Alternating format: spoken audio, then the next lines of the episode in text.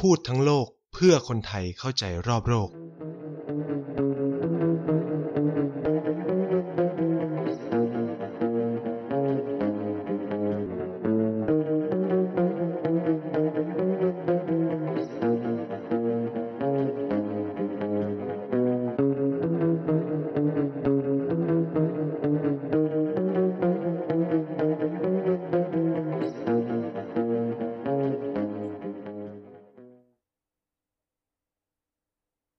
สวัสดีครับกลับมาพบกันอีกแล้วนะครับกับรายการพูดทั้งโลกนะครับทางช่อง ที วี ดี Podcast ทุกวันเสาร์แบบนี้นะครับพบกับไนท์เช่นเคยนะก็อาทิตย์นี้ก็เป็นอาทิตย์ของวันตรุษจีนก็ขออวยพรให้กับคนไทยเชื้อสายจีนรวมถึงคนไทยทุกคนด้วยนะครับให้ประสบสมหวังเฮงๆรวยๆนะครับในอ่าเทศกาลวันปีใหม่จีนนี้หรือจริงๆมันก็คือเป็นปีใหม่ตามปฏิทินจันทรคตินะครับซึ่งปีนี้เราก็จะเข้าสู่เอ่อเขาเรียกว่าอะไรล่ะปีนักษัตริย์ที่เป็นปีฉลูก็คือปีวัวนะฮะก็เอ่อขออวยพรเป็นภาษาจีนแล้วกันเนาะซินเหนียนค่อยเล่อนะครับกงสีฟ้าฉายนะครับก็แฮปปี้นิวเยียร์แล้วก็ hope you get rich นะก็เอ่อเป็นอะไรที่ก็จริงๆก็ตรุษจีนก็ผ่านไปเพียงเมื่อวานนี้ปีใหม่จริงๆก็คือเมื่อวานเนาะก็ส่วนคนไทยเนี่ยเราก็จะไหว้กันตั้งแต่วันพฤหัสแล้วนะครับซึ่งเอาจริงๆตรุษจีนเนี่ยของไทยกับของจีนก็ไม่เหมือนกันเท่าไหร่นะครับเพราะส่วนหนึ่งเลยก็ต้องบอกว่าจีนเองเนี่ยก็ถูกปฏิวัติวัฒนธรรมไปพอสมควรเลยมันก็เลยส่งผลให้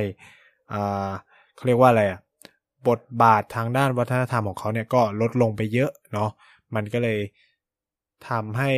พิธีกรรมหลายๆอย่างเนี่ยมันก็สูญหายไปด้วยนะครับอ่ะฮะสำหรับสัปดาห์นี้เนี่ยเราก็จะมาคุยกันเกี่ยวกับเรื่องอ่าที่เป็นกระแสร้อนมาก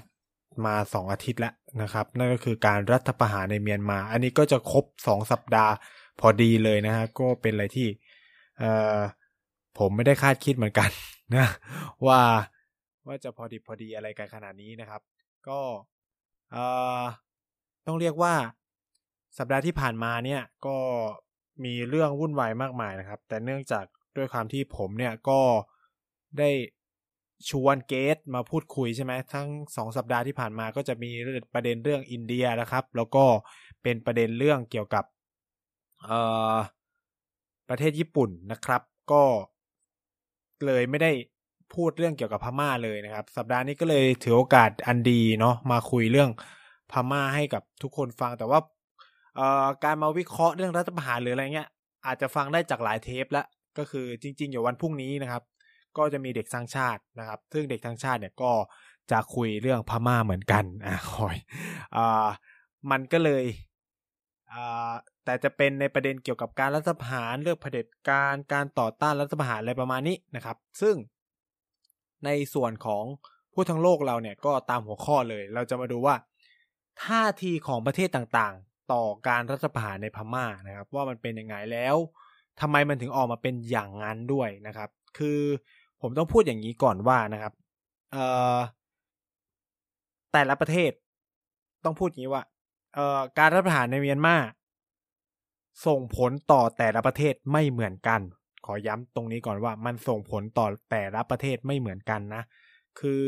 พูดง่ายๆก็คือว่าคนได้รับผลกระทบน้อยก็อาจจะพูดได้เยอะ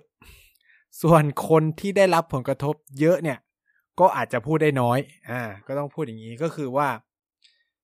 การเป็นประชาธิปไตยหรือไม่เป็นประชาธิปไตยนั้นในทางการระหว่างประเทศต้องพูดอย่างนี้ว่าไม่ได้สลักสำคัญมากอ่าขอย้ำอย่างนี้นะครับว่า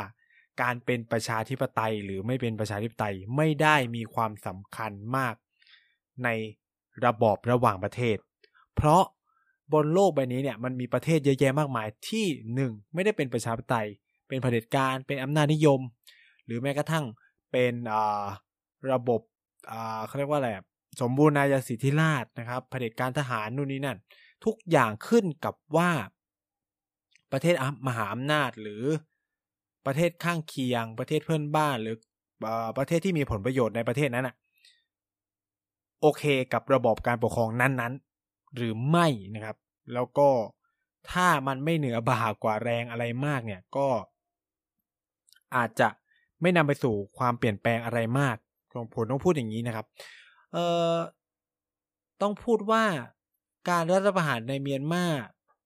คนหลายคนถามว่ามันเป็นการถอยหลังลงคลองไหมหรืออะไรเงี้ยผมต้องตอบว่าไม่ทราบจริงๆอันนี้คือแบบไม่ได้แบบโกหกเลยนะคือแบบไม่รู้ไม่ไม่ทราบจริงๆว่าเออมันจะนำไปถึงจุดไหนได้บ้างนะครับคือจริงๆตามทฤษฎีว่าด้วยการรัฐประหารเนี่ยเขาก็จะระบุกันไว้ว่าถ้าคณะรัฐประหารสามารถควบคุมทุกสิ่งอย่างได้ภายในหนึ่งสัปดาห์ก็ถือว่าการรัฐประหารนั้นสำเร็จนะครับในเมียนมาเองเนี่ยก็ต้องบอกว่ามันก็ยังมีการเคลื่อนไหวประท้วงอยู่ก็ต้องมาจับตากันดูต่อไปว่าทางการจะทำยังไงต่อไปแล้วก็มันจะมีการปราบปรามกันหรือไม่นะครับซึ่งไอ้ตรงเนี้ยก็จะมีจุดสำคัญผมเข้าใจว่าการที่ท่าทีของรัฐบาลทหารคณะใหม่เนี่ยยังคงไม่ใช้ความรุนแรงมากกับผู้ชุมนุมประท้วงส่วนหนึ่งเพราะต้องการลดแรงกดดันจากต่างชาติคือต้องพูดว่าการรัฐประหารเนี่ยถึงแม้ว่าจะไม่ได้มีความสลักสำคัญมากต่อการตัดสินใจของต้องพูดว่าความเป็นประชาธิปไตยอาจจะไม่มีผลมากกับการตัดสินใจของประเทศต่างๆเนาะแต่ว่าในบางครั้งเนี่ยการเปลี่ยนผ่านของระบอบบางอย่างเนี่ยมันสร้างความวิตกกังวลต่อประเทศหนึ่งหนึ่งได้เหมือนกันโดยเฉพาะประเทศที่ลงทุนอยู่ในประเทศเหล่านั้นหรืออะไรเงี้ยครับก็ก็ก็อาจจะต้องดูท่าทีของประเทศอื่นด้วยนะครับโดยเฉพาะประเทศที่ไม่ได้ใหญ่มากที่เป็นมหาอำนาจที่จะไม่ต้องแบบไปแคร์คนอื่นเขาอ่ะมันก็ต้องยิ่งระมัดระวังเป็นพิเศษพม่าเนี่ยถือว่าเป็นประเทศขนาดเล็กมากแล้วก็พึ่งพาการส่งออกด้วยซ้ำอะไรเงี้ยฉะนั้นการวางตัวแล้วก็ท่าทีของรัฐบาลก็มีความสำคัญแล้วก็การมองเขาเรียกว่าทิศทางลมระหว่างประเทศก็มีความสำคัญถามว่าคณะรัฐประหารเนี่ยจะยอมลงจากอำนาจไหมคำตอบคือยากมากผมต้องพูดอย่างนี้ว่ายากมากสิ่งที่เขาจะทำคือเปลี่ยนใจเปลี่ยนใจประเทศต่างๆให้สนับสนุนเขาอันเนี้ยมีความเป็นไปได้มากที่สุดเนาะคือต้องพูดแบบนี้ว่าในระบอบระหว่างประเทศเนี่ยทุกอย่างมันสามารถพูดคุยกันได้ถ้าผลประโยชน์แห่งชาติลงตัวผลประโยชน์แห่งชาติเนี่ยไม่จำเป็นต้องเป็นผลประโยชน์แห่งชาติของชาตินั้นนะอาจจะเป็นของชาติที่มันมีปัญหาแต่มันเป็นผลประโยชน์แห่งชาติของภาคีหรือประเทศที่เข้าไปลงทุนในประเทศนั้นๆนะครับถ้ามันสามารถตกลงกันได้มันก็อาจจะไม่ได้รุนแรงอะไรเท่าไหร่นักเพราะว่าอย่างที่อย่างที่ผมเล่าไปก็คือว่าความเป็นประชาธิปไตยมันไม่ได้เป็นแวะมันไม่ได้แบบสำคัญมากมายขนาดนั้นอ่ะยกเว้นประเทศที่เขาแบบชูความเป็นประชาธิปไตยส่งเสริมส่งออกแนวคิดว่าด้วยประชาธิปไตยแต่ประเทศเหล่านั้นก็ไม่ได้บังคับใช้กับทุกประเทศนะพอเอ่อพูดมาถึงจุดเนี้ยก็เดี๋ยวจะค่อยๆยกตัวอย่างท่าทีของประเทศต่างๆต่อกรณีของพม่าว่ามันมีความแตกต่างกันยังไงอันนี้คือผมขออนุญาตใช้คำว่าพม่าเนาะเพราะว่าเออมันไม่ชินต้องใช้คำนี้ไม่ชินแล้วก็ส่วนตัวผมคืออันนี้ผมไม่ได้มองเรื่องความเป็นชาติพันธุ์หรืออะไรอย่างเงี้ยถึงคือคือด้วยคำที่มันเรียกติดไปที่คำว่าพม่าแล้วอ่ะคือโอเคแหละชื่อประเทศเขาเปลี่ยนเป็นเมียนมาหรืออะไรก็ว่ากันไปอ่ะนะแต่ว่าก็อย่างที่บอกอ่ะคือผมอาจจะมีปัญหากับอะไรแบบนี้ว่าทำไมเราถึงต้องเปลี่ยนตามเออคือถ้าเราจะเปลี่ยนตามก็ต้องบังคับใช้กับทุกชื่อประเทศบนโลกนี้สิยกตัวอย่างเช่นทำไมเราไม่เรียกจีนว่าไชน่าไปล่ะหรือคุณทำไมไม่คือถ้าจะบอกว่าก็มันไม่คือไชน่ามันเป็นภาษาอังกฤษแล้วถ้าคุณจะเรียกภาษาถิ่นคุณคุณก็ควรเรียกจงกัวเออเข้าใจไหมก็คือคำว่าจีนมันเป็นคำไทยมันก็เหมือนกับที่เราเรียกพม่าเมียนมาหรือพม่าก็คือพม่าอะไรเงี้ยก็คือมันเป็นคำที่เราใช้จนติดปากแล้วจนมันเปลี่ยนไม่ได้อะไรเงี้ยหรือเรียกญี่ปุ่นว่าญี่ปุ่นอ่ะเออซึ่งในภาษาญี่ปุ่นไม่มีคำว่าญี่ปุ่นมีแต่นิฮงหรือมีคำว่าเจแปนคุณก็เลือกใช้สักอย่างเข้าใจป่ะคือคือเข้าใจมันมันไม่จำเป็นต้องเปลี่ยนอ่ะเออคืออันนี้ผมก็เลยแบบเออถือขอแล้วกันแล้วว่าเออผมจะใช้คำว่าพม่าเพื่อความเข้าใจง่ายของทุกคนที่ฟังด้วยนะครับแล้วก็สะดวกต่อการเรียกด้วยนะครับ เอ่อพม่าเนี่ยจริงๆแล้วเขาปกครองโดยระบอบทหารมาอย่างยาวนานมากจนกระทั่งปีสองพันแปดนะครับมีรัฐธรรมนูญใหม่มีการเลือกตั้งในปีสองพันสิบเอ็ดนะครับเอ่อแล้วก็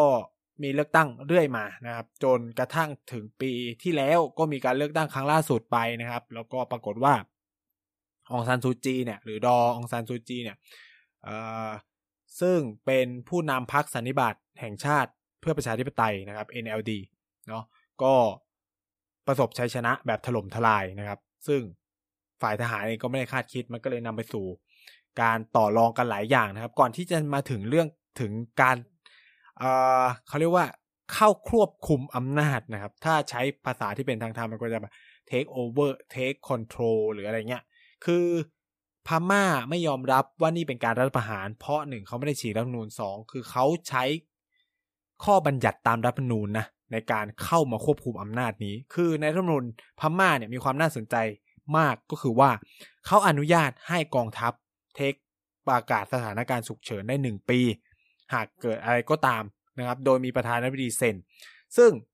จริงๆแล้วก็ต้องบอกว่ามันมีการลักไก่กันอยู่นิดนึงนั่นก็คือว่าทหารพม่าไปจับประธานาธิบดีแล้วก็บังคับให้ประธานาธิบดีเซ็น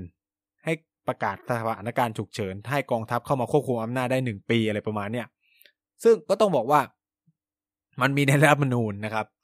เอ่อเขาก็เลยไม่เรียกว่านี่เป็นการรัฐประหารแต่เป็นการประกาศสถานการณ์ฉุกเฉินเพื่อจะจัดการเลือกตั้งใหม่อ่ะอันนี้คือเมื่อหลายวันที่ผ่านมาเนี่ยเอ่อพลเอกมินอองไลน์เนี่ยก็พยายามบอกว่าเข้ามาแค่หนึ่งปีเพื่อจะ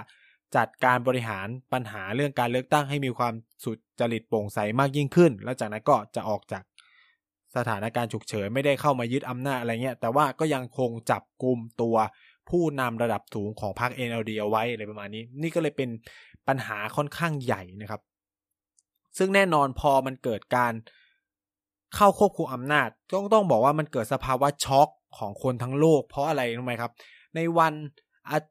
วันเสาร์ก่อนการรัฐประหารเนี่ยกองทัพพม่ายังออกมาพูดเลยเขาจะรักษาและยึดมั่นในรัฐธรรมนูญซึ่งทุกคนก็ไม่คิดว่าจะทำต้องใช้คำนี้แต่ปัญหาคืออีกคำว่ายึดมั่นในรัฐธรรมนูญนี่แหละเพราะอีรัฐธรรมนูญดันเปิดโอกาสให้สามารถยึดเขาเรียกว่าประกาศสถานการณ์ฉุกเฉินได้มันก็เกิดสภาวะช็อกว่าตกลงจะเรียกรัฐประหารไหมอะไรเงี้ยคืออย่างสหรัฐอเมริกาต้องรอถึง3ถึง3ถึง4วันเลยนะกว่าจะพูดออกมาแล้วว่าเออเนี่ยมันเป็นการรัฐประหารอะไรเงี้ยในไทยนี่ยังไม่ใช้คำว่ารัฐประหารนะครับยกเว้นสำนักข่าวอ่าต้องบอกว่าแล้วในทางการเนี่ยเราแทบจะไม่พูดอะไรคือไม่พูดอะไรเลยนะต้องใช้คำนี้เอ่อพอมาถึงตรงเนี้ยพอมันเกิดการเคลื่อนของอำนาจผมใช้คำนี้มันมีการเปลี่ยนผู้นำผู้บริหารนะครับจากรัฐบาลพลเรือนมาเป็นรัฐเอ่อเขาเรียกว่าถ่ายโอนจากอำนาจเกิดการถ่ายโอนอำนาจจากพลเรือนมาสู่ทหารเนี่ยมันก็มีความวิตกกังวลของนานาชาติแต่แน่นอนเพราะว่าพม่าเนี่ยขึ้นชื่อมาตลอดนะครับตั้งแต่อดีตและก็คือ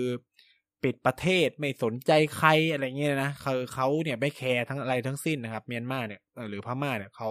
เขาปิดประเทศมามานานมากเพิ่งจะเปิดไม่นานนี้เองนะครับก็สร้างความวิตกกังวลให้กับ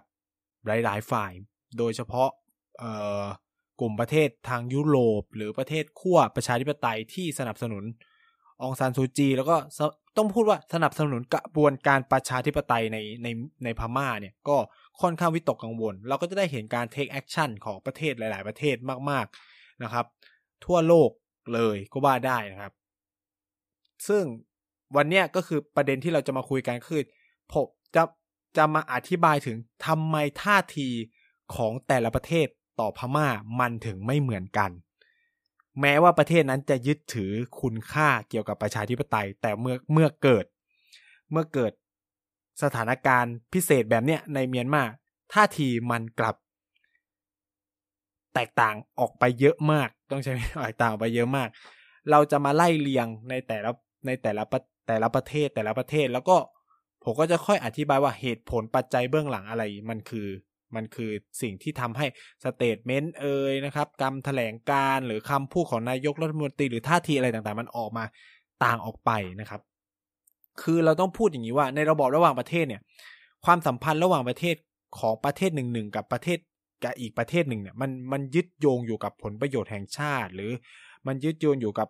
ผลประโยชน์ทางยุทธศาสตร์ระดับภูมิภาคอยู่นะครับซึ่งต้องพูดอย่างนี้ว่าพม่าเนี่ยถือเป็น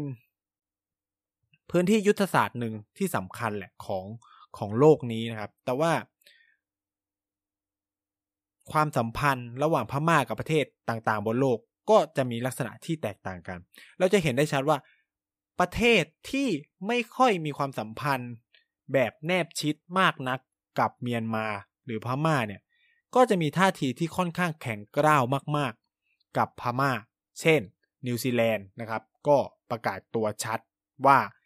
ยกเลิกการปฏิบัติการตัดความสัมพันธ์กับรัฐบาลชุดปัจจุบันของพม่าจนกว่าจะมีประชาธิปไตยอะไรอย่างนี้หรือท่าทีของสหรัฐอเมริกาซึ่งก็ไม่ได้แตกต่างไปจากเดิมนะครับก็คือการบอยคอตบัญชีของผู้นำระดับสูงในกองทัพนะครับหรือธุรกิจของกองทัพต่างๆเพื่อให้การทำธุรกรรมต่างๆยุ่งยากหรือกระทำไม่ได้ในระดับระหว่างประเทศคือต้องพูดอย่างนี้ว่าเอ่อสหรัฐอเมริกามีความสำคัญของระบบการเงินโลกก็คือว่ามันมันเป็นแหล่งการทรานสเฟอร์เงินต่างๆของโลกอะไรเงี้ยคือถ้าสหรัฐมีการเขาเรียกว่าจำกัดการเข้าถึงบัญชีหรือปิดการเข้าถึงบัญชีหนึ่งหนึ่งเนี่ยมันก็จะทำให้ธุรกรรมการเงินระหว่างประเทศมันกระทำไม่ได้ซึ่งก็จะกระทบโดยตรงต่อเหล่าผู้นำทั้งหลายที่มีธุรกิจระหว่างประเทศซึ่งกองทัพพม่าเนี่ยมีความพิเศษมากๆก็คือว่ากองทัพพม่ามีธุรกิจเป็นของตัวเองขอย้ำว่ากองทัพพม่ามีธุรกิจเป็นของตัวเองซึ่งธุรกิจของกองทัพพม่าเนี่ยคือธุรกิจเหมืองแร่นะครับพลังงานนะครับธุรกิจที่เป็น raw material ทั้งหลายเนี่ยอยู่ในการควบคุมของทหารหมดเลยนะเออคือคือมันเป็นความมหัศจรรย์พันลึกของประเทศนี้เหมือนกันว่ากองทัพมีธุรกิจเพื่อสร้างรายได้เป็นของตัวเองเออคิดแค่นี้นะครับคือมันจะคล้ายๆกับประเทศไทยในยุค ของจอมพลสฤษดิ์ที่เรามีธนาคารนะครับปั๊มน้ำมันสามตาแต่ก่อนเนี่ยปั๊มน้ำมันเป็นของตัวเองมีนู่นกองทัพอ่ะนะมีต้องใช้คำนี้นะครับเอ่อพม่าก็มีลักษณะแบบนั้นแต่มันมีจนมาถึงปัจจุบันนี้เนาะซึ่งแน่นอนครับคือในยุคทหารพม่าก็ต้องพูดอย่างนี้ว่าเอ่อก่อนที่จะมีการเลือกตั้งแล้วก่อนที่พลเอกตันฉวยจะขึ้นมาเอ้ยไม่ใช่ต้องบอกพลเอกมีออนไลน์จะขึ้นมาเนี่ยเขาประเทศเมียนมาก็นำโดยเอ่อพลเอกตันฉวยนะครับพลเอกอาวุโสตันฉวยกับก็พม่าไม่ได้แย่เศรษฐกิจพม่าแม้ว่าจะโดนสหรัฐบอยคอตนะคือต้องพูดอย่างนี้ว่าการบอยคอตของสหรัฐอเมริกาแทบไม่ทำอะไรกองทัพเลยแต่กลายเป็นว่าทำลายประทำร้ายประชาชนมากกว่าทำร้ายทำร้ายตัวกองทัพนะครับคืออย่างที่ผมอธิบายไปก็คือว่ากองทัพมีธุรกิจที่เป็น raw material นู่นนี่นั่นซึ่งมันสามารถเจรจาในแบบทวิภาคีได้คือเอาของไปแลกแลกเป็นเงินก็ไม่ต้องผ่านการทรานสเฟอร์ระหว่างประเทศก็คือแลกมาเป็นเงินนู่นนี่นั่นเลยอะไรเงี้ยไม่จำเป็นอะไรเงี้ยซึ่งความซวยก็คือไปตกกับที่ประชาชนเพราะว่ามันพอมันเกิดการแบนธุรกรรมทางการเงินนู่นนี่นั่นเนี่ยประชาชนเนี่ยมันก็ได้รับผลกระทบแน่นอนธุรกิจต่างๆของภาคเอกชนเนี่ยก็รับผลกระทบไปเต็มๆนะครับคือพอมันเป็นสภาวะแบบเนี้ยคือประชาชนโง่หัวไม่ขึ้นจากระบบเศรษฐกิจที่ไม่ดีแต่กองทัพกับมีเศรษฐกิจที่เข้มแข็งร่ำรวยอ่าฉะนั้นเนี่ยการปกครองมันก็จะเป็นปึกแผ่นมากยิ่งขึ้นแล้วก็ต้องเราก็ต้องมองในในมิตินี้ด้วยนะครับคำถามคือว่าการบอยคอตของโจไบเดนหรือสหรัฐอเมริกาต่อเมียนมาที่เริ่มออกมาบ้างแล้วเนี่ยจะมีผลกระทบมากน้อยแค่ไหนคำตอบคำตอบเลยมีนักวิเคราะห์จำนวนมากบอกว่ามันจะไม่ได้แตกต่างไปจากเดิมมากนักแล้วสิ่งเหล่านี้มันถูกคำนวณในสมการของกองทัพไปเรียบร้อยแล้วนะครับฉะนั้นเนี่ยท่าทีของสหรัฐต่อเมียนมาถามว่าได้รับผลกระทบไหมแน่นอนมันได้รับผลกระทบในในในแง่ภาพลักษณ์ระหว่างประเทศได้รับผลกระทบมากแต่อย่างที่บอกอ่ะเขาไม่แคร์เพราะถ้าเขาแคร์เขาคงไม่ทำเออก็พูดกันแบบตรงๆก็คือว่าถ้าเขาแคร์เขาก็คงไม่ทำอ่าฉะนั้นเนี่ยสิ่งเหล่านี้เขาคำนวณไว้หมดแล้วนะครับเออถามว่ามันจะกระทบบ้างน้อยแค่ไหนอาจจะต้องดูไปในระยะยาวนิดหน่อยนะครับ ซึ่งท่าทีของสหรัฐก็ต้องทำเพราะว่าเขาเป็นเขาเรียกว่าเสาหลักของเสรีนิยมของโลกนู่นนี่นั่นอะไรเงี้ยแต่ว่าถ้าเรามองย้อนกลับไปอ่ะคือเราลองมองเปรียบเทียบนะครับคือสิ่งเหล่านี้ผมต้องพูดอย่างนี้ว่าการ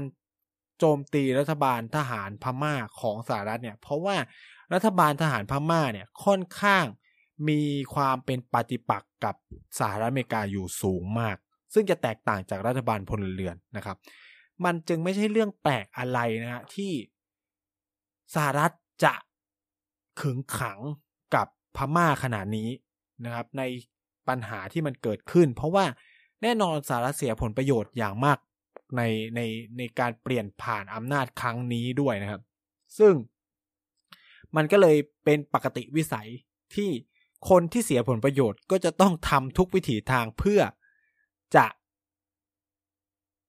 เขาเรียกว่าแหละนำมาซึ่งระบอบการปกครองที่เอื้อต่อผลประโยชน์ของตัวเองนะครับซึ่งในที่นี้ก็คือรัฐบาลพลเรือนแม้ว่าก็ต้องบอกอย่างนี้ว่าในยุคของทรัมป์เนี่ยความสัมพันธ์ระหว่างสหรัฐอเมริกากับเอ่อกับพม่าเองเนี่ยก็ไม่ได้ดีนักในยุคขององซานซูจีนะครับเพราะว่าเอ่อองซานซูจีเนี่ยโดนโจมตีหนักเรื่องประเด็นเรื่องรักไข่ใช่มั้ยครับแล้วก็ประเด็นเรื่องโรฮิงญาเนี่ยก็ส่งผลให้เธอเนี่ยก็พยายามหาพันธมิตรอื่นนอก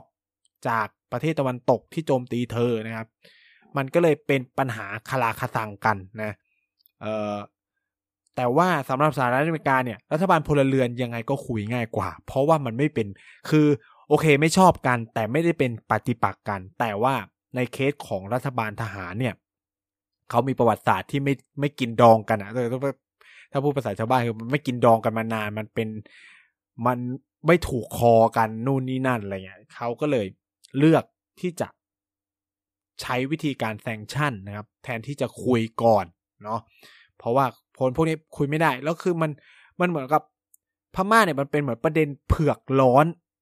มากๆของไบเดนอีกคือไบเดนเพิ่งเป็นประธานาธิบดีได้ไม่นานนะครับสถาบันตนในวันที่ยี่สิบ ยี่สิบเอ็ดมกราเองไม่ถึง สองถึงสาม อาทิตย์นะครับพม่ารัฐประหารนะครับคือทุกคนเนี่ยเพ่งเล็งว่าประเด็นที่น่าจะเป็นประเด็นร้อนหลังจากไบเดนขึ้นมาสู่อำนาจน่าจะเป็นประเด็นของอิหร่านหรือไม่ก็เกาหลีเหนือปั๊บปรากฏกลายเป็นพม่าครับก็ช็อกเกิดสภาวะช็อกนะครับเพราะเพราะต้องพูดอย่างนี้ว่าคนที่เขาเรียกว่าปรับปรุงความสัมพันธ์ระหว่างพม่ากับสหรัฐอเมริกาเนี่ยเกิดขึ้นในยุคของประธานาธิบดีโอบามาซึ่งมาจากพรรครีพับเอ่อเดโมแครตนะฮะฉะนั้นสิ่งที่เกิดขึ้นก็คือว่าการเกิดการเปลี่ยนผ่านจากรัฐบาลพลเรือนสู่รัฐบาลทหารอีกรอบเนี่ย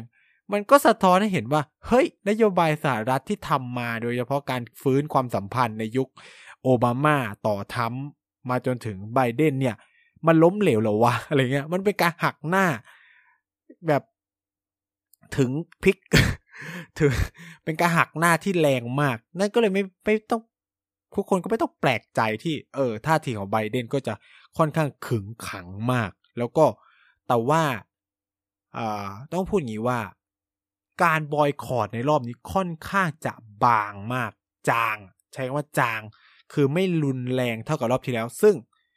อาจจะพูดอย่างนั้นก็ไม่ถูกนักคือเราอาจจะต้องรอล็อตสองล็อตสามอะไรเงี้ยคือเขาค่อยๆทำแหละแต่ถามว่าทำไมไม่ปั้งตุ้มเดียวเลยนะครับมันก็มีปัจจัยอื่นๆมาผนวกรวมด้วยซึ่งเนี่ยมันก็จะนำมาสู่ตอนช่วงกลุ่มประเทศต่อมานะครับอันนี้จะเป็นกลุ่มประเทศที่ไม่ค่อยโอเคกับพม่าอยู่แล้วนะครับเอ่อประเทศมหาอำนาจอย่างสหรัฐใช่ไหมซึ่งมีท่าทีแบบนี้นะครับเรามาดูท่าทีของประเทศที่ผมเห็นหลายคนเนี่ยวิเคราะห์เยอะมากว่าคนนี้แหละได้ประโยชน์ที่สุดได้รับผลประโยชน์แบบเต็มเม็ดเต็มหน่วยนู่นนี่นั่นจากการรัฐประหารหรือยึดอำนาจรอบนี้นะครับก็คือจีนหนึ่งในมหาอำนาจสำคัญของโลกต้องพูดว่าไม่ทั้งหมดไม่ทั้งหมดและจีนก็เป็นผู้เสียประโยชน์โดยตรงด้วยจากการยึดอำนาจในรอบนี้แต่ผมคิดว่าจีนน่าจะคุยได้เนาะแต่ถามว่าจีนแฮปปี้ไหมตอบเลยนะครับว่าไม่แฮปปี้แรงๆแบบแรงๆไม่ไม่ถึงกับแรงแบบก็คือไม่แฮปปี้แน่นอนนะครับ ทำไมนะครับทำไมผมถึงเชื่อแบบนั้นอะไรมีมีปัจจัยหรือเขาเรียกว่ามีเหตุผลรองรับอะไรบ้างนะครับคือต้องพูดอย่างนี้ว่าเอาเข้าจริงแล้วเนี่ยจีนได้รับผลประโยชน์จากยุคของรัฐบาลองซานซูจีสูงยิ่งกว่ายุครัฐบาลทหารนะครับคือถ้าคุณผู้ฟังลองย้อนไปหาข่าวมันจะมีประเด็นเรื่องหนึ่งที่จีนมีปัญหากับเมียนมาในยุครัฐบาลทหารนั่นคือประเด็นเรื่องการสร้างเขื่อนที่แบบเอ่อ อยู่ดีๆรัฐบาลทหารเมียนมาก็ยกเลิกโครงการนั้นของจีนนะครับโดยอ้างประเด็นปัญหาสิ่งแวดล้อมซึ่งครั้งนั้นเนี่ยมันทำให้จีนเนี่ยค่อนข้างจะโมโหพอสมควรนะครับแล้วก็ไม่เอนจอยเลยกับเรื่องนี้โดยที่เอ่อคือต้องพูดว่ารัฐบาลทหารมันต่างจากพลเรือนตรงที่มันจะทำอะไรก็ทำเลยโดยที่แบบไม่มีระบบที่ชัดเจนนะครับซึ่งต่างจากยุคของซูจีซูจีเอาไอ้โครงการพวกเนี้ยกลับมาถวายจีนหมดเลย คือคือต้องพูดว่าหลายคนเนี่ยชอบอธิบายว่าจีนเนี่ยจะชอบเข้าไปสนับสนุนประเทศที่เป็นเผด็จการหรืออะไรนู่นนี่นั่นไม่นะครับคือเขาไปสนับสนุนผลประโยชน์ของเขาใครให้ผลประโยชน์สูงสุดก็คนนั้นแหละนะคือเคสของซูจีเนี่ยเป็นอะไรที่น่าสนใจมากเอ่อกับจีนเนาะคือเอ่อคุณผู้ฟังรู้ไหมครับในยุคของซูจีเนี่ยเป็นยุคที่จีนได้รับโครงการสัมปทานเยอะมากๆจากรัฐบาลพลเรือนพม่านะโครงการก๊าซธรรมชาติโครงการป่าท่าเรือที่รัฐยะไข่เนี่ยก็เกิดขึ้นในยุคของเธอนะครับเอ่อถามว่าปัจจัยอะไรที่มันเป็นแบบนั้นเพราะซูจีเนี่ยต้องการดึงจีนมาคานชาติตะวันตกเนาะคืออย่างที่เล่าไปว่าองซานเนี่ยเจอประเด็นปัญหาเรื่องการละเมิดสิทธิมนุษยชนนะครับซึ่งถูกโจมตีจากชาติยุโรปอย่างหนักเลยต้องใช้คำนี้อย่างหนักและอย่างรุนแรงซึ่งในเวลานั้นน่ะต้องบอกว่าชาติยุชาติตะวันตกหรือชาติที่เป็นประชาธิปไตยอะไรเงี้ยเขาค่อนข้างจะยินดีปรีดากับการที่องซานชนะเลือกตั้งพม่ามาเป็นรัฐบาลพลเรือนเพราะว่าก็มีความเป็นไปได้ใช่ไหมว่าเอ่อประเทศจะไปสู่ความเป็นประชาธิปไตยนู่นนี่นั่นอะไรอย่างนี้ใช่ไหมครับแต่ข้อเท็จจริงที่มันเกิดขึ้นเนี่ยครับก็คือว่าพอมันเกิดประเด็นเรื่องโรฮิงญาใช่ไหมเอ่อองซานก็ถูกโจมตีอย่างหนักว่าเออนี่มันเขาถึงขนาดที่ว่าโดนตั้งข้อหาฆ่าล้างเผ่าพันธุ์คิดสภาพแล้วกันฉะนั้นเนี่ยมันก็มีแค่จะดึงมหาอำนาจอื่นเข้ามาช่วยนั่นก็คือจีนซึ่งการที่จีนจะเข้ามาช่วยเขาได้มันก็ต้องแลกมากับผลประโยชน์ระหว่างประเทศใช่ไหมครับมันก็เลยมีโครงการเยอะแยะมากมายในยุคของซูจีที่เอาไปเข้าร่วมกับ One Belt One Road นะครับแล้วก็เอาไปเข้าร่วมแล้วก็ขอรับงานสนับสนุนเงินลงทุนจากจีนจำนวนมหาศาลเลยฉะนั้นในแง่นี้เนี่ยก็ต้องบอกว่าความสัมพันธ์ระหว่างจีนกับรัฐบาลองซานก็ถือว่าดีมากและที่พีคไปกว่านั้นคือก่อนรัฐประหารเนี่ยหวังยี่ซึ่งซึ่งหวังอี้ซึ่งเป็นรัฐมนตรีว่าการกระทรวงต่างประเทศแล้วก็สเตทคอนซัลเลอร์ด้วยเนี่ยก็เพิ่งเดินทางเยือนพม่าไปแบบหยกๆเลยอ่ะคือแบบมันเหมือนโดนหยามมากกูเพิ่งจะเดินกูเพิ่งเดินทางคือหลายบางคนก็บอกว่าเนี่ยเดินมาเดินทางมาก็ได้มาพูดคุยแล้วมันก็เลยเกิดรัฐประหารหรือเปล่าคือผมเข้าใจว่าอาจจะไม่รู้จริงๆอ่ะอันนี้เอ่อหรือถ้ารู้คือพูดง่ายว่ารู้ถ้ารู้จะไม่มีท่าทีแบบนี้อ่าเออมันมีท่าทีอะไรเกิดขึ้นหลายรัฐประหารบ้างนะครับเอ่อแน่นอนความไม่พอใจไม่ไม่คือความไม่พอใจที่เห็นได้จากการรัฐประหารรอบนี้ของจีนคือการที่เอ่อสมัชชาความมั่นคงแห่งสหประชาชาติสามารถออกแถลงการณ์ในการระบุสถานการณ์ของพม่าออกมาได้นะซึ่งเนี่ยมันสะท้อนถึงความไม่พอใจของจีนนะครับปกติเนี่ยถ้า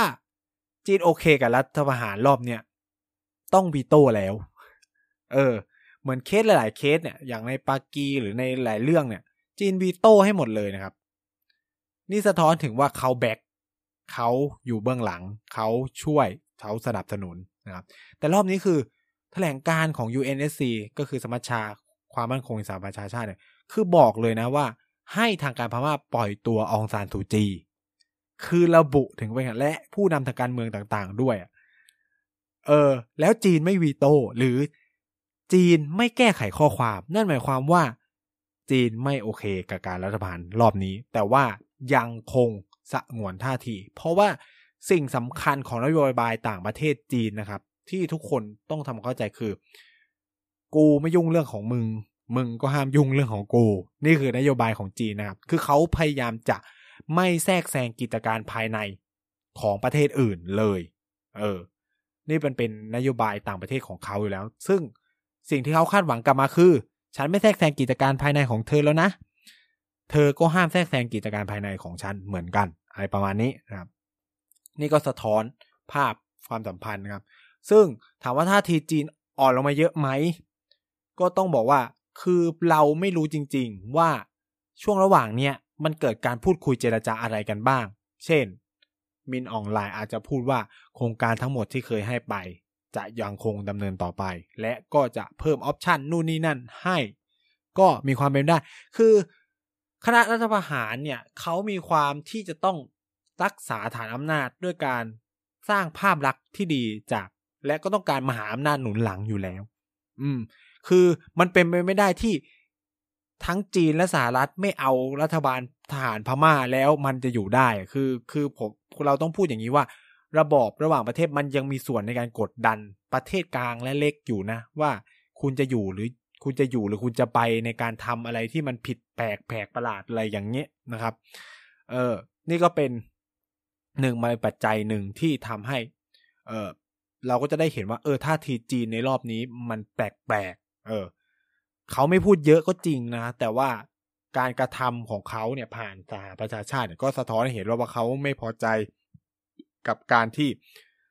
คณะทหารเนี่ยทำอะไรแบบนี้ซึ่งผมนะโดยส่วนตัวผมเชื่อเลยว่านี่มันเป็นปัจจัยหนึ่งที่ทำให้รัฐบาลทหารพม่ารอบนี้ไม่กล้าปราบการชุมนุมแบบแรงๆในเวลาสองอาทิตย์ที่ผ่านมานี้เออเพราะเขาก็มีความกังวลแล้วก็ใช้การสื่อสารแทนนะครับคือถ้ามีการปราบกันเนี่ยมันก็จะแบบอีหลักอีเหลือแหละเดี๋ยวมันจะมีประเทศอีกประเทศหนึ่งที่ผมคิดว่ามีบทบาทมากเหมือนกันที่ทำให้รัฐบาลทหารพม่าเนี่ยไม่กล้าทำอะไรเยอะเท่าไหร่นั่นก็คือญี่ปุ่นญี่ปุ่นเป็นประเทศหนึ่งที่มีการลงทุนในพม่าสูงมากเออจริงๆผมอ่ะลืมมาไล่เรียงให้ดูนะครับว่าพม่าเนี่ยมีพาร์ทเนอร์ทางเศรษฐกิจที่สำคัญคือใครบ้างนะครับเอ่อตลาดส่งออกต้องเชื่อว่าตลาดตลาดส่งออกสำคัญต้องใช้คำว่าตลาดนำเข้าสำคัญของเศรษฐกิจพม่าคืออันดับหนึ่งจีนอันดับสองไทยอันดับสามญี่ปุ่นอันดับสี่อินเดียอันดับห้าฮ่องกงจีนนะครับตลาดส่งออกคือจีนสิงคโปร์ไทยอินเดียอินโดนีเซียนะครับแล้วเรามาดูอีท่าทีของอีประเทศที่เป็นพาร์ทเนอร์สำคัญก็คือชื่อเห็นเลยจีนญี่ปุ่นจีนไทยญี่ปุ่นอินเดียนะครับสิงคโปร์อินโดอะไรเงี้ยเดี๋ยวเดี๋ยวเราจะมาดูท่าทีของประเทศเหล่านี้กันนะครับมันจะมีความต่างออกไปนะครับจีนเล่าไปแล้วใช่ไหมมันก็จะมีความกลางกลางอ่อนๆกลางกลางอ่อนๆไม่กล้าพูดเยอะเพราะว่ากูลงทุนเยอะเงินกูอยู่ในนั้นเยอะอะไรประมาณนี้ประเทศต่อมานะครับญี่ปุ่นญี่ปุ่นเป็นอีกประเทศหนึ่งที่เข้าไปลงทุนในพม่าเยอะมากคือถ้าใครไปพม่าจะรู้เลยว่าโอ้คนพม่าชอบบริษัทญี่ปุ่นมากมันก็คล้ายๆไทยแล้วก็เอ่ออะไรล่ะรถบัสรถอะไรต่างๆของพม่าเนี่ยได้รับการบริจาคมาจากญี่ปุ่นทั้งนั้นนะครับใจกล้าเนี่ยเข้าไปลงทุนในพม่าบูมมากเรียกว่าเศรษฐกิจพม่าเนี่ยบูมได้ด้วยการลงทุนของเอ่อ Asian Development Bank นะครับ เอ ดี บี หรือเงินทุนของใจกล้าที่ลงไปเนี่ยมหาศาลผมใช้คำนี้เลยมากมายมหาศาลนะครับท่าทีของญี่ปุ่นพูดน้อยมากเรานายกรัฐมนตรีไม่พูดด้วยนะให้รัฐมนตรีต่างประเทศเขียนใน Twitter แค่นั้นนะบอกว่าเรายังคงสนับสนุนแนวทางที่เป็นประชาธิปไตยในกระบวนการประชาธิปไตยแต่ไม่ได้ประณามคณะรัฐประหารนู่นนี่นั่นผมคิดว่ามันมีมันต้องมีการคุยกันหลายอย่างมากเพราะว่าผลประโยชน์ของญี่ปุ่นเนี่ยมากเยอะมากแล้วสิ่งสำคัญเนี่ยจากการบทวิเคราะห์ของนักวิชาการญี่ปุ่นเนี่ยก็คือว่า ญี่ปุ่นแสดงท่าทีแข็งกร้าวมากไม่ได้เพราะนั่นคือการโยนเนื้อเข้าปากเสือและเสือตัวนั้นก็คือจีนนะครับเพราะว่าญี่ปุ่นเนี่ยเปรียบเสมือนเป็นบาลานซิ่งตัวบาลานซ์เขาเรียกเป็นตัวสร้างสมดุลในภูมิภาคอาเซียนนะครับคือจีนเนี่ยต้องบอกว่าเล่นบทบาทใหญ่มากในอาเซียนแต่ก่อนหน้าเนี่ยเราก็ต้องยอมรับว่าญี่ปุ่นคือบิ๊กคือบิ๊กของภูมิภาคนี้เนาะคือเป็นทั้งนักลงทุนนะครับเป็นทั้งตลาดสำคัญของเรานะครับแต่ตอนนี้คือจีนเริ่มเข้ามามากขึ้นนักลงทุนจีนเริ่มเข้ามามากขึ้นจีนกลายเป็นตลาดที่สำคัญของอาเซียนครับคือพาร์ทเนอร์ใหญ่ที่สุดของจีนคุณรู้ไหมครับว่าคืออาเซียนนะเนี่ยคือนี่มันคือความสลักสำคัญของจีนต่ออาเซียนและอาเซียนต่อจีนด้วยนะครับเอ่อญี่ปุ่นเองก็มีลักษณะแบบนั้นเขาก็พยายามถ่วงดุลอำนาจนะครับแล้วด้วยปัจจัยนี้เองนะครับที่ญี่ปุ่นเนี่ยลงทุนมากมายมหาศาลในพม่าก็เป็นหนึ่งในเหตุผลสำคัญที่ทำให้สหรัฐอเมริกาบอยคอตพม่ารอบนี้ได้ไม่มากนักเพราะอย่าลืมว่าถ้ามันบอยคอตมากไปกว่านี้ธุรกิจญี่ปุ่นก็เจ๊งคือผมคิดว่ามันอาจจะต้องรอเวลาระดับหนึ่งเพื่อให้ญี่ปุ่นค่อยๆถอนตัวหนึ่งคือไม่มีต่อนะครับถ้ามีต่อต้องอยู่บนเงื่อนไขว่าประเทศพันธมิตรของตัวเองอย่างญี่ปุ่นเกาหลีใต้อะไรเงี้ยที่เข้าไปลงทุนในพม่า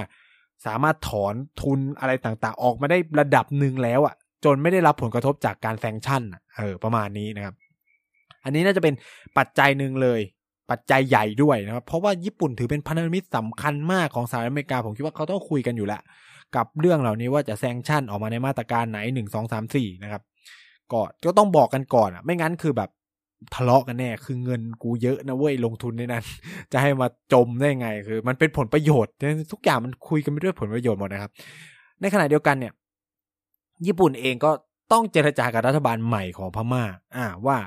คุณจะเสนอออฟเฟอร์ออปชั่นอะไรนะครับซึ่งผมมั่นใจเลยคณะรัฐประหารทุกคณะที่ขึ้นมามีอำนาจนะครับหนึ่งคือทุกอย่างจะเป็นเหมือนเดิมทุกอย่างจะเป็นเหมือนเดิมนะฉันจะไม่ไปแตะต้องนู่นนี่นั่นคือกูมาแค่โฮพาวเวอร์บางอย่างแค่นั้นเองนะครับเศรษฐกิจการลงทุนเป็นเหมือนเดิมนะครับซึ่งนี่คือสิ่งสำคัญนะครับแต่แน่นอนนะครับการขึ้นมาของคณะรัฐประหารเนี่ยหรือคณะทหารในการยึดอำนาจมันจะนำมาสู่ปัจจัยใหญ่ๆอย่างหนึ่งเลยก็คือการหยุดชะงักแน่นอนของการลงทุนคือการโครงการอะไรที่เซ็นกันไปเสร็จแล้วลงเงินกันไปแล้วจะเดินต่อแต่ว่าถามว่าโครงการใหม่จะเกิดไหมนักลงทุนไม่มีใครเอานะครับนี่นี่คือเจ็ดปีที่เราเผชิญต้องพูดห้าปีแล้วกันนะครับขอขอว่าเออมีเลือกตั้งแล้วห้าปีที่เราเผชิญคือจุดการลงทุนทุกคนจะกำเงินนิ่งๆไว้นะครับรอว่าเออมันจะไปยังไงต่อกูไม่กล้าลงทุนต่อไอ้เพราะว่าโครงการใหม่ไม่รู้ยังไงแต่ไอ้โครงการเก่าอ่ะมันส่วนใหญ่คือคณะพวกยึดอำนาจเนี่ยก็จะเออเออไปต่อไปต่ออะไรเงี้ยไม่ไม่ค่อยจะยกเลิกมันสักเท่าไหร่นะครับยกเว้นบางคนที่บ้าจี้ขึ้นมาอะไรเงี้ยเอาใจนู่นนี่นั่นอะไรเงี้ยมันก็จะมีปัญหาประมาณนึงต้องใช้คำนี้ญี่ปุ่นก็เลยกลายเป็นปัจจัยหนึ่งที่ด้วยความที่เขามีความสนับสนุน value หรือค่านิยมความเป็นประชาธิปไตยผมคิดว่ามันก็เลยน่าจะเป็นการคุยกันกับรัฐบาลทหารพม่าว่าโอเคฉันจะไม่พูดอะไรมากแต่มันอยู่บนพื้นฐานที่ว่าเธอก็ต้องห้ามปราบคนแรงนะเพราะถ้าปราบแรงเนี่ยธุรกิจกูก็จะถอนนะเพราะว่าธุรกิจที่ไปลงทุนเนี่ยก็จะโดนประณามหยามด่าแน่ๆนะครับอย่างการถอนทุนของคิรินกับเขาเรียกว่าอะไรกับธุรกิจน้ำเมาของกองทัพเนี่ยก็เป็นผลมาจากการโดนประชาชนด่ามันก็ทำให้หุ้นตกนู่นนี่นั่นอะไรเงี้ยมันมีเรื่องของเอ่อคุณธรรมจริยธรรมอะไรที่มันกดดันระบบธุรกิจอยู่อะไรเงี้ยฉะนั้นเนี่ยผมคิดว่าญี่ปุ่นน่าจะเป็นปัจจัยหนึ่งเลยที่ทำให้รัฐบาลทหารพม่าเนี่ยไม่พูดไม่ทำอะไรมากกับผู้ชุมนุมประท้วงในเวลานี้นะครับย้ำว่าในเวลานี้ผมไม่ได้บอกว่าในอนาคตจะไม่เกิดอะไรขึ้นนะอืมเอออันนี้ก็จะเป็นท่าทีของญี่ปุ่นซึ่งค่อนข้างเงียบมากต้องใช้คำนี้ว่าเงียบมากต่างจากสหรัฐอเมริกาต่างจากนิวซีแลนด์ที่พูดกันเป็นตุเป็นตะหรือชาติยุโรปนี่พูดกันทุกวันนะครับอันนี้ก็คือเป็นภาพของตัวรัฐบาลนะคือผมต้องพูดว่าเป็นภาพของความสัมพันธ์ระดับรัฐบาลกับรัฐบาล ของประชาชนกับประชาชนแยกกันคือประชาชนกับประชาชนผมว่ามีผลน้อยมากนะครับเพราะว่าประเทศหนึ่งหนึ่งวางความสัมพันธ์ของตัวเองไม่ได้อยู่บนพื้นคือโอเคแหละพื้นฐานของความสัมพันธ์ประชาชนกับประชาชนด้วยแต่พื้นฐานใหญ่เลยคือผลประโยชน์แห่งชาติซึ่งผลประโยชน์แห่งชาติเนี่ยอาจจะรวมถึงเศรษฐกิจอาจจะรวมถึงสังคมวัฒนธรรมหรืออะไรเงี้ยซึ่งส่วนใหญ่นะผมใช้คำนี้เลยเศรษฐกิจเป็นเรื่องใหญ่นะครับคือเมื่อไหร่ที่กระทบเศรษฐกิจนั่นแหละจะ take action ทันทีถ้าไม่กระทบกูก็จะไม่ take action ประชาชนจะประท้วงในประเทศกูเพื่อด่าอีกประเทศอื่นก็ทำไปนะครับแต่กูจะไม่พูดอ่าคือประชาชนสมมุติว่าคนสมมุติคนญี่ปุ่นทั้งประเทศเลยเกลียดเกลียดรัฐบาลชุดนี้ของพม่านะครับแต่ว่าถ้ารัฐบาลคำนวณแล้วว่าเฮ้ยเศรษฐกิจเงินลงทุนเรามันมากมายมหาศาลก็ปล่อยประชาชนเกลียดไปกูก็ไม่พูดอะไรเหมือนเดิมอะไรเงี้ย ก็ก็คือจนจนกว่าว่าทุกคนจะออกมาลุกคือว่าถ้ามึงไม่พูดอะไรเลือกตั้งรอบหน้าแพ้อะไรเงี้ยเออก็อาจจะแสดงท่าทีได้เหมือนกันอ่าอันนี้ก็จะเป็นมุมมองทางด้านปัจจัยนู่นนี่นั่นนะครับซึ่งแน่นอนก็คือเขาก็ต้องแลกนะเออสมมุติว่าโอเคยอมประนามแล้วแลกกับการที่พม่าอาจจะยกเลิกโครงการทั้งหมดของญี่ปุ่นก็ต้องแลกกับการจมเงินไปอะไรเงี้ยหรือญี่ปุ่นจะเลือกที่จะคุยกับประชาชนของตัวเองว่ามันมีปัจจัยสอง สามที่เข้าจะเป็นเก้าสิบที่ทำให้พูดแบบนั้นไม่ได้อะไรอย่างงี้นะครับอีกหนึ่งประเทศที่มีบทบาทมากมากมากเลยนะครับแต่ทุกคนอาจจะไม่ค่อยรู้เผลอๆมีบทบาทมากยิ่งกว่าสหรัฐอเมริกาอีกนะครับคือประเทศไทยเรานี่แหละ ประเทศไทยเราเนี่ยถือว่าเป็นพันธมิตรที่ดีมากกับพม่ามาโดยตลอดตั้งแต่ได้รับเอกราชคือลบภาพประวัติศาสตร์ออกไปเลยนะภาพประวัติศาสตร์นู่นนี่นั่นที่แบบเออพม่าเผากรุงนู่นนี่นั่นแต่ว่าหลังยุคสงครามเย็นหลังอะไรเงี้ยความสัมพันธ์ไทยเมียนมาหรือพม่าเนี่ยค่อนข้างดีมากโดยเฉพาะความสัมพันธ์ระหว่างกองทัพกับกองทัพ ย้ำว่ากองทัพกับกองทัพส่วนหนึ่งเพราะอะไรเพราะหนึ่งพม่าเนี่ยยังไม่สงบด้วยความที่มันมีกลุ่มชาติพันธุ์เยอะแล้วกลุ่มชาติพันธุ์ที่มักมีปัญหากับรัฐบาลทหารพม่าเนี่ยก็ชอบอยู่ตามแนวชายแดนของไทยนะครับถามว่าเราเคยจะรบกับพม่าไหมก็เคยนะครับในยุคของพลเอ่อยุคของนายกทักษิณนะครับเกือบตีกันตายนะครับด้วยความที่ล้ำตีล้ำเข้ามาในแนวเขตแดนเราแล้วก็คือเหมือนแบบระเบิดรถถังอะไรเงี้ยยิงถล่มเข้ามาในในฝั่งเราอะไรเงี้ยตอนนั้นก็มีการเคลื่อนทับเหมือนกันเกือบจะตีกันตายนะครับต้องใช้คำนี้นะก็เป็นความสัมพันธ์แบบใกล้ชิดที่คุยกันได้อ่าต้องใช้คำนี้ที่คุยคุยกันได้คือคุยกันได้กันนะโยกหูคุยกันและที่พีกว่านั้นคืออย่างที่เราเห็นตามข่าวพลเอกอาวุโสมินออนไลน์ส่งจดหมายหานายกประยุทธ์นี่คืออะไรนี่คือสะท้อนว่าเฮ้ยข้อสัมพันธ์เราเนี่ยมันโคตรจะแข็งโคตรจะแบบสนิทเลยอ่ะคือแบบไม่ส่งหาใครในอาเซียนผมไม่รู้นะครับแต่ว่าประยุทธ์ได้คุณประยุทธ์ได้อะไรเงี้ยนี่ก็สะท้อนว่าเออเขาให้ความสำคัญกับชาติเราอะไรเงี้ยถามว่าท่าทีของไทยเป็นไงก็อย่างที่เห็นก็คือตามอาเซียน ไม่พูดอะไรไม่พูดอะไรมากไม่พูดอะไรมากเหมือนกันก็อย่างที่บอกเราแม่งมีผลประโยชน์ทางเศรษฐกิจอยู่ในพม่าเป็นอันดับสองอ่ะอันดับสองอันดับสามอ่ะเป็นรองแค่จีนกับญี่ปุ่นแค่นั้นอ่ะหรือแบบบางทีก็คืออยู่อันดับสองสลับกับญี่ปุ่นอ่ะเออเรามีโครงการอย่างท่าเรือน้ำลึกทวายนิวยางกูงใช่ไหมมีโครงการเยอะแยะมากมายเลยพูดไม่ได้พูดไปเจ๊งใช่ไหมคือคือเนี่ยหลายคนก็จะแบบเออทำไมท่าทีมรัฐบาลไทยมันนู่นนี่คือต้องพูดว่าเราผมไม่สนับสนุนหรือใครทุกคนแหละไม่สนับสนุนรัฐประหารเนาะแต่ว่าถ้ามันเกิดจากบ้านเราเกิดในประเทศเราเออมันยังคงฮึกฮักขืนหันได้แบบเต็มที่เลยพอเป็นเรื่องต่างประเทศผมเนี่ยในฐานะที่เราเราเรียงความสัมพันธ์ระหว่างประเทศเราก็จะต้องมองว่าเฮ้ยมันมีผลประโยชน์อะไรของบ้านเราในตรงนั้นคือถ้าพม่าเป็นเป็นประชาธิปไตยแล้วเราได้ประโยชน์อะไรพม่าเป็นรัฐบาลทหารแล้วเราได้ประโยชน์อะไรอันเนี้ยคือสิ่งสำคัญมากกว่านะครับในการมองคือมันเป็นอย่างเงี้ยทั้งโลกนะคือ อย่ามองอะไรเป็นขาวเป็นดำทุกคนก็หวังผลประโยชน์แห่งชาติทั้งหมดแล้วโดยเฉพาะอย่างยิ่งเนี่ยเรายิ่งมีพรมแดนติดกับพม่าด้วยแล้วเนี่ยทำอะไรมันต้องคิดหนักเลยมันต้องคิดหนักเลยเอ่อคือไม่รู้วันดีคืนดีจะบ้าทำสงครามกับเราหรือเปล่าหรือวันดีคืนดีไล่ปราบชนกลุ่มน้อยซึ่งกระทบมาถึงเราแน่นอนคนมันอพยพหนีตายก็ข้ามมาฝั่งไทยสิแล้วเราก็ต้องมารับภาระผู้อพยพเหล่านี้นะครับโดยที่รัฐบาลไทยต้องจ่ายเงินนู่นนี่นั่นอะไรเงี้ยคือพม่าสงบเราก็ดีใจนะครับไม่มีการต่อสู้กันของชนกลุ่มน้อยเราก็ดีใจแต่พม่าวุ่นวายเราดีใจไหมก็อาจจะบอกว่านิดนึงนะครับเพราะว่าการที่การเมืองประเทศหนึ่งหนึ่งวุ่นวายเนี่ยมันโดยเฉพาะในภูมิภาคเดียวกันเนี่ยมันหมายความว่าอะไรการโยกเงินลงทุนนะสมมติว่าญี่ปุ่นจะเพิ่มเงินลงทุนในพม่าก็ต้องคิดละเฮ้ยการเมืองวุ่นวายว่ะแต่สำหรับผมนะไม่ลงไทยหรอกไปลงเวียดนามการเมืองเวียดนามไม่ค่อยวุ่นวายนะครับรอวันนับถอยหลังคือถ้าเขาคุมไม่ถ้าเขาคุมได้ก็จะไม่วุ่นวายแต่ถ้าเขาคุมไม่ได้นะครับมีโอกาสที่จะวุ่นวายมากๆเหมือนกันในเวียดนามเนาะแต่ว่าถ้าเวียดนามยังคงสงบอยู่แบบเนี้ยการเมืองสงบอยู่เนี้ยเงินลงทุนไหลไปเวียดนามแน่นอนเนาะไม่ต้องคิดอะไรมากเลยไทยนี่แบบยังวุ่นวายตีกันไม่จบไม่สิ้นใครจะมาลงทุนนะครับก็ท่าทีของไทยก็เลยค่อนข้างจะไม่พูดอะไรขอดูท่าทีไปขอดูก่อนบางตัวเป็นกลางเป็นกิจการภายในของพม่าเราไม่ควรเข้าไปยุ่งอะไรประมาณนี้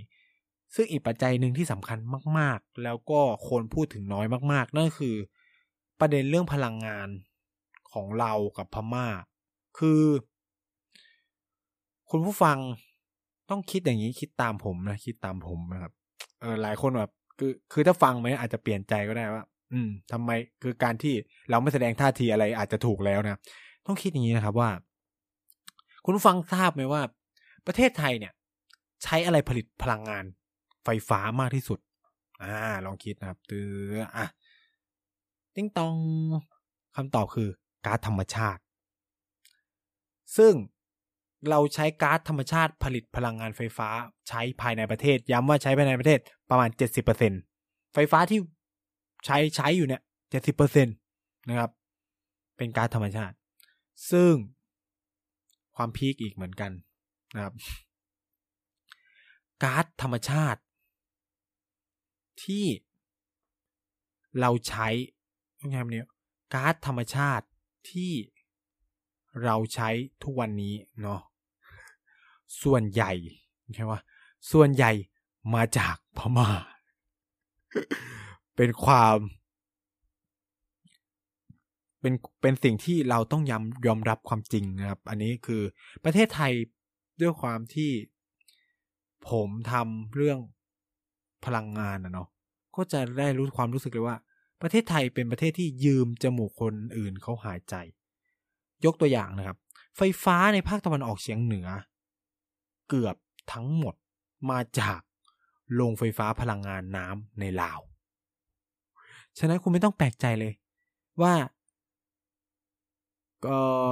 คนจะประท้วงเขื่อนไชยบุรีแค่ไหนคุณจะประท้วงน้ำในแม่น้ำโขงลดแค่ไหนเขื่อนไชยบุรีจะไม่มีทางปิดเขื่อนต่างๆในลาวที่ไทยไปลงทุนจะไม่มีทางยกเลิกนะครับเพราะเขื่อนในลาวทั้งหมดเติมไฟให้กับภาคตะวันออกเฉียงเหนือหรือภาคอีสานนะครับผมแทบจะไม่รู้เลยว่าคนที่ประท้วงจะรู้ไหมว่าถ้าไม่มีน้ำตรงนั้นปั่นไฟนะครับสิ่งที่เกิดขึ้นก็คือว่าไฟในภาคอีสานทั้งหมดก็จะดับนะครับซึ่งหมายถึงอะไรหมายถึงความชิบหายทางเศรษฐกิจแน่นอนนะฮะในเคสของพม่าก็ไม่ได้ต่างกันนะครับคือก๊าซธรรมชาติจากพม่าเป็นรองเพียงก๊าซจากอ่าวไทยที่เราขุดแล้วรู้ไหมว่าก๊าซเหล่านั้นน่ะคิดเป็น ยี่สิบเปอร์เซ็นต์ ของก๊าซที่ใช้ในประเทศไทย ยี่สิบเปอร์เซ็นต์ นะหนึ่งในห้าแล้วไฟฟ้าภาคตะวันตกและภาคใต้บางส่วนทั้งหมดมาจากการปั่นไฟจากก๊าซธรรมชาติเหล่านี้ติ๊งตองเข้าใจยังเลิกเข้าใจยังว่าถ้าเราพูดมาก กับพม่าสิ่งที่อาจจะตามมาคือไฟดับนะครับซึ่งก็ต้องแลกอ่ะเออก็อย่างที่บอกอ่ะมันเป็นอะไรที่ต้องบาร์เกรนต้องต่อรองนะครับก็ทุกคนได้เรียกร้องประชาธิปไตยกับพม่าได้กดดันจนรัฐบาลไทยด่ารัฐบาลทหารพม่าแต่ทุกคนก็ต้องยอมรับด้วยนะว่าไฟจะดับ เออถ้าแลกกันได้ก็โอเคนะครับ ถ้ารู้สึกว่าอยู่กับไฟดับได้ก็โอเคต้องพูดอย่างนี้ว่าซึ่งเขาเคยตัดแล้วนะผมต้องพูดอย่างนี้เขาเคยไม่ส่งการ์ดให้เรานะครับเป็นเวลาประมาณสิบวันมั้งสิบวันนะครับตอนนั้นค่า เอฟ ที เอ ขึ้นไปประมาณสองบาทกว่าๆแต่ว่าสิบกว่าวันย้ำว่าสิบกว่าวันนะขึ้นสองบาทแต่ว่ารัฐบาลสามารถพยุงได้ไงสองวันแค่สิบวันไงก็พอช่วยได้อะไรเงี้ยใช่ไหมแต่ย้ำว่าหายไปตลอดกาลอ่ะไม่รู้จะมาอีกทีเมื่อไหร่อ่ะจะเกิดอะไรขึ้นเราต้องกลายเป็นผู้ที่ต้องจ่ายแพงขึ้นเยอะแล้วคือการปั่นไฟในช่วงเวลานั้นใช้น้ำมันเตากับน้ำมันดีเซลมาปั่นแทนด้วยนะเอออ่ะแล้วที่พีคไปกว่านั้นคือในประมาณปี สองพันห้าร้อยหกสิบห้า ถึง หกสิบเจ็ดเนี่ยสัมปทานก๊าซธรรมชาติทั้งหมดของเราในพม่าก็จะหมดอีกต่างหากข้อซ้ำกำซัดนะครับทำให้พูดอะไรมากไม่ได้เลยนะฮะนี่คือก็พูดได้ก็คือผมไม่ได้บอกว่าพูดไม่ได้นะย้ำว่าไม่ได้บอกว่าพูดไม่ได้พูดได้แต่แลกกับไฟดับอืมนะครับนี่คือข้อเท็จจริงมันก็เลยเป็นอะไรที่รัฐบาลไทยไม่พูดอะไรเยอะ ยกเว้นที่คุณประยุทธ์พูดว่า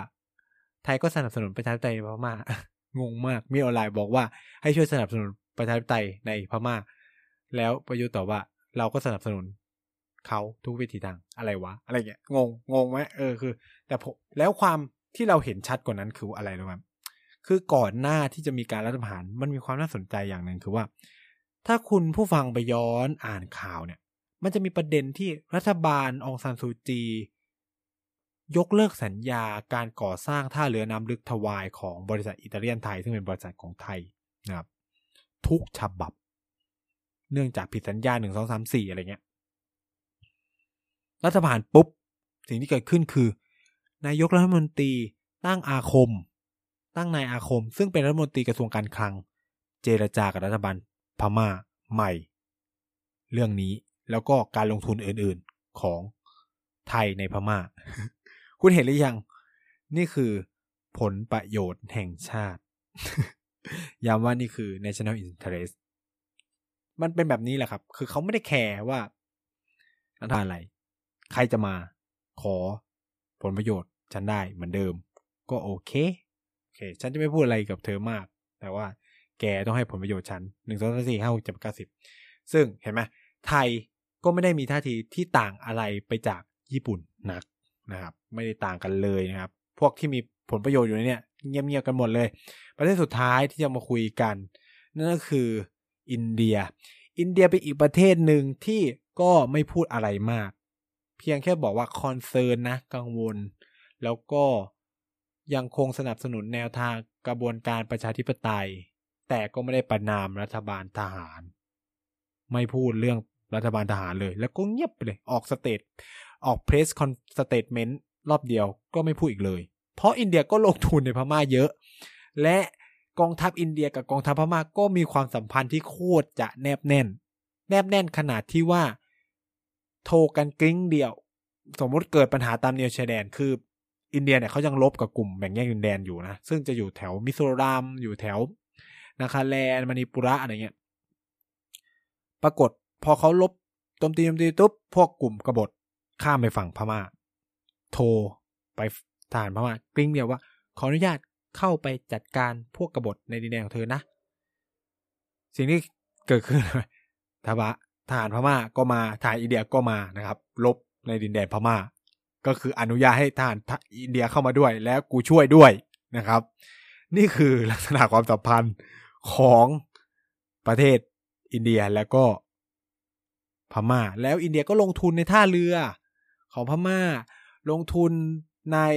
เส้นทางเชื่อมสามชาติไทยพม่า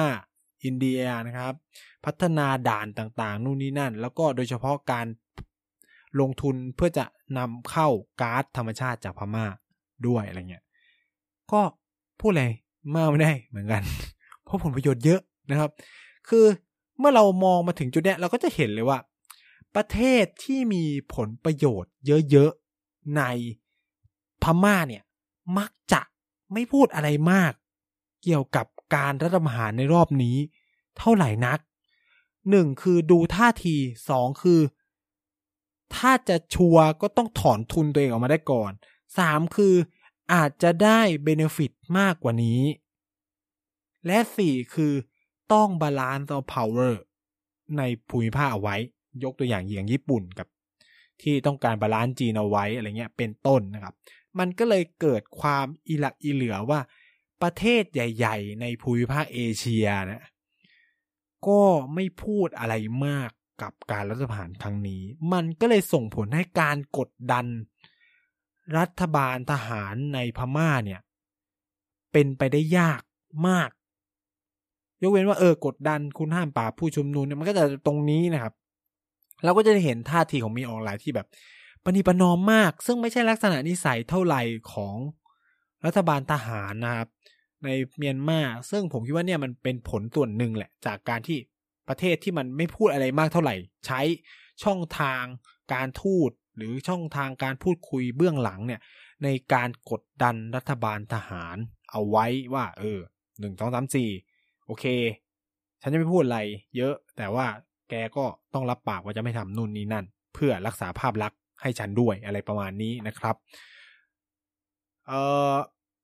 ท่าทีของอาเซียนก็แน่นอนอาเซียนมีนโยบายที่จะแบบไม่แทรกแซงกิจการภายในของชาติใดเนาะมันก็เลยเป็นอะไรแบบนี้แล้วอีกอย่างหนึ่งคืออาเซียนพูดอะไรมากไม่ได้พอจะบอกว่าเพราะพม่าไม่เป็นประชาธิปไตยก็เลยพูดพูดไปอย่างนั้นลาวกับเวียดนามและบรูไนก็จะกรอกตาเลิกลักเพราะตัวเองก็ไม่ได้เป็นประชาธิปไตยด่ากูเปล่าวะอะไรประมาณนี้นะครับแล้วก็จะโดนพม่าสวนได้เหมือนกันนะครับมันก็เลยเป็นความอีหลักอีเหลือคืออาเซียนเนี่ยอยู่กันด้วยผลประโยชน์แบบจริงๆกูไม่ยุ่งเรื่องของมึงมึงไม่ต้องมายุ่งเรื่องกูเราพัฒนาเศรษฐกิจไปด้วยกันพอจบเรื่องการเมืองเรื่องอะไรไม่ไม่ต้องมายุ่งกันอะไรเงี้ยเออนี่มันก็เลยทำให้อาเซียนก็น้ำท่วมปากพูดอะไรไม่ออกนะครับเนี่ยถึงแม้ว่าอินโดนีเซียกับมาเลเซียแสดงท่าทีว่าอยากจะนัดประชุมนัดพิเศษของอาเซียนใช่ไหมเรื่องพม่าหนึ่งคือถ้าพม่าไม่โอเคก็ประชุมไม่ได้เพราะว่าเขาใช้ระบบฉันทามติออกสเตทเมนต์ไม่ได้อยู่แล้วหรือใครคนใดคนหนึ่งในอาเซียนเงียบไม่โอเคสเตทเมนต์ก็ออกไม่ได้นะครับซึ่งเผลอพม่าอาจจะคุยกับไทยให้ไทยวิ่งเต้นเรื่องนี้ก็ได้อันนี้อันนี้อันนี้ผมคิดเอาเองนะไม่ใช่ไม่ใช่เรื่องจริงนะคืออาจจะเนาะเป็นการสมมุติฐานหรือเพราะว่าอาจจะไปล็อบบี้หรือจีนอาจจะล็อบบี้ประเทศพันธมิตรตัวเองว่าเอออย่าจุดๆๆๆว่ากันไปขอดูให้ดูท่าทีไปก่อนนะมันก็เลยยังไม่มีการประชุมนัดพิเศษของอาเซียนเลยเนี่ยผ่านมาสองอาทิตย์แล้ว ก็ยังไม่มีการคุยเรื่องพม่าของอาเซียนเป็นอะไรที่น่าสนใจมากนะครับเราก็จะได้เห็นว่าอืมเนี่ยท่าทีของแต่ละประเทศมันก็จะแตกต่างกันออกไปเนาะเออประเทศที่คิดว่ามันจะโอเคกับพม่าก็จริงๆก็ไม่โอเคคือทุกคนเนี่ยมีผลประโยชน์ที่ต้องรักษาไว้มันเลยเป็นอะไรที่ออกมาในรูปนี้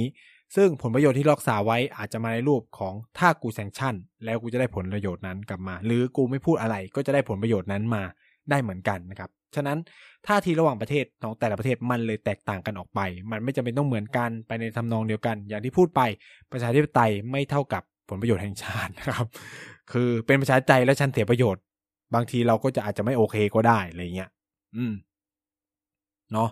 อันนี้ก็ประมาณนึงแล้วครับก็วันนี้ก็หวังว่าทุกคนก็ได้เห็นแง่มุมต่างๆของเรื่องความสัมพันธ์ระหว่างประเทศว่าเออทำไม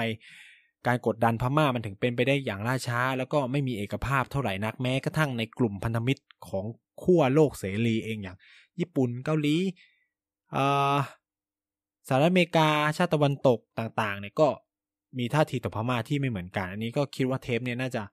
ให้ภาพรวมได้ค่อนข้างชัดเจนที่สุดและระดับหนึ่งแล้วกันใช้ว่าระดับหนึ่งนะครับก็หวังว่าทุกคนจะยัง